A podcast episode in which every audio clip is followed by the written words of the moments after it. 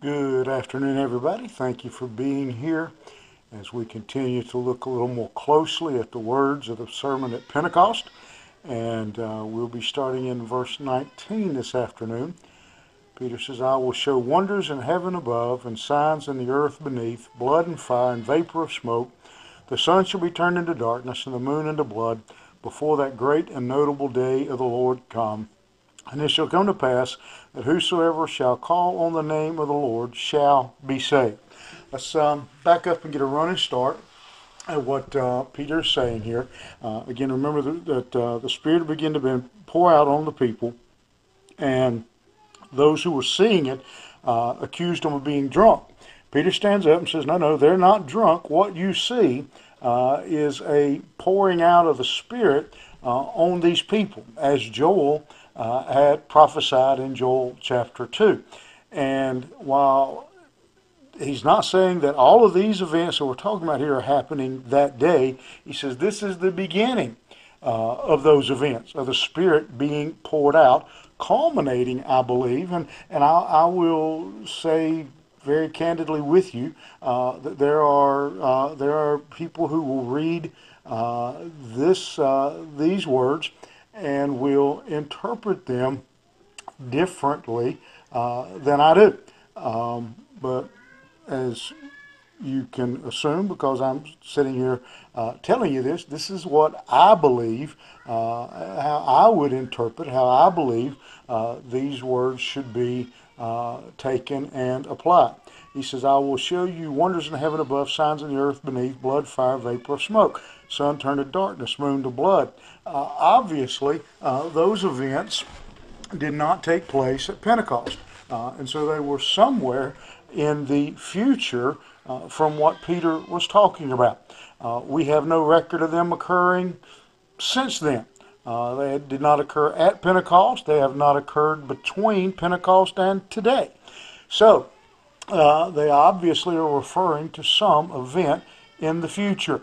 Uh, and so what Peter is talking about here again is the beginning, uh, these last days uh, that he's talking about, the events that you see happening here among these people are the beginning uh, of the end. Uh, as we've already talked about, these are moving us into uh, that final stage. And when the great day of the Lord comes, um, which uh, again, there, there are those who would disagree with this, and that's you know that's their prerogative. Uh, again, I, I, feel like this is the correct interpretation. Uh, that what Peter is referring to here are events that will transpire after uh, the rapture of the church, uh, and uh, and then during the tribulation, uh, these events begin to uh, to take place, uh, where again the sun is, is, darkened, and those wonders that he has described are. Are taking place. Now, when we look at Revelation, if you look in Revelation 7, Matthew 24, uh, 14 seems to indicate the same thing, uh, that during the tribulation that there will be a time uh, when there will be a, an awakening uh, among the Gentiles, uh, when they will uh, be, that they will be convicted. They will be awakened uh, to the calling, and there will be an outpouring uh, of the Spirit uh, on them. Now, Peter is not Peter is saying part of the Joel's prophecy is beginning to be fulfilled, but th- that it is ultimately just uh, the uh, the beginning uh, of leading us into into uh, that time uh, when great things uh, will happen, when the judgment uh, will come, when the apocalypse will take place, uh, when all those things begin to transpire that we read about in the book of Revelation. And to that, Peter says that uh, you must call on the name of the Lord to be saved. And I think he's uh, issuing kind of a, a twofold uh, call. He's saying, therefore, because those events are coming, uh, because we don't know when they're coming. Uh, today, you should uh, ask Christ, uh, you should call on the name of the Lord to be saved.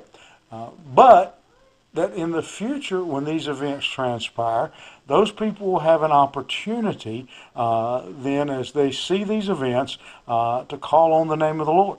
Uh, that that is, uh, again, as the Bible says, that that is the only way uh, of salvation. And uh, and so Peter is saying that we're seeing again what, what what this opening part of the sermon at Pentecost is reminding, uh, or not reminding, is teaching uh, for these people. Uh, something really new for them to even hear is listen. Uh, the, the, the, the crucifixion, the burial, resurrection, ascension of Christ, now the coming of the Holy Spirit is just setting into motion. Uh, it's like lighting the, the long fuse uh, on a bomb, on a, on a firecracker. Uh, it, it's it's going to take a while. Uh, you know, you, if you've ever lit a fuse on a on a bottle rocket or a firecracker, you stand and watch it, you'll see that fuse. You know, it'll fizzle, and all of a sudden it'll burn real bright for a moment. Then it'll look like you you think for just a second maybe it's one out. Then it'll burn some more. Uh, I, I, think that's kind of the, the, what Peter is pointing to here. The, the coming of the Holy Spirit on that day was the lighting of the fuse. And uh, as we move forward, uh, we just see that fuse getting closer and closer and closer to the day uh, when these traumatic events happen uh, and the judgment of Christ transpires. Therefore, call on the name of the Lord and be saved. And so Peter begins the, this first sermon of the church uh, preaching salvation. Uh, and that should be the model then that we have followed uh, throughout time and still today uh, that we preach salvation because the judgment uh, of the Lord is coming and it is now 2,000 years uh, closer than it was when Peter stood and preach that sermon. We need to be prepared and we need to be preparing others because the great day of the Lord is coming. Thank you for listening. We'll see you here tomorrow evening. Have a great day.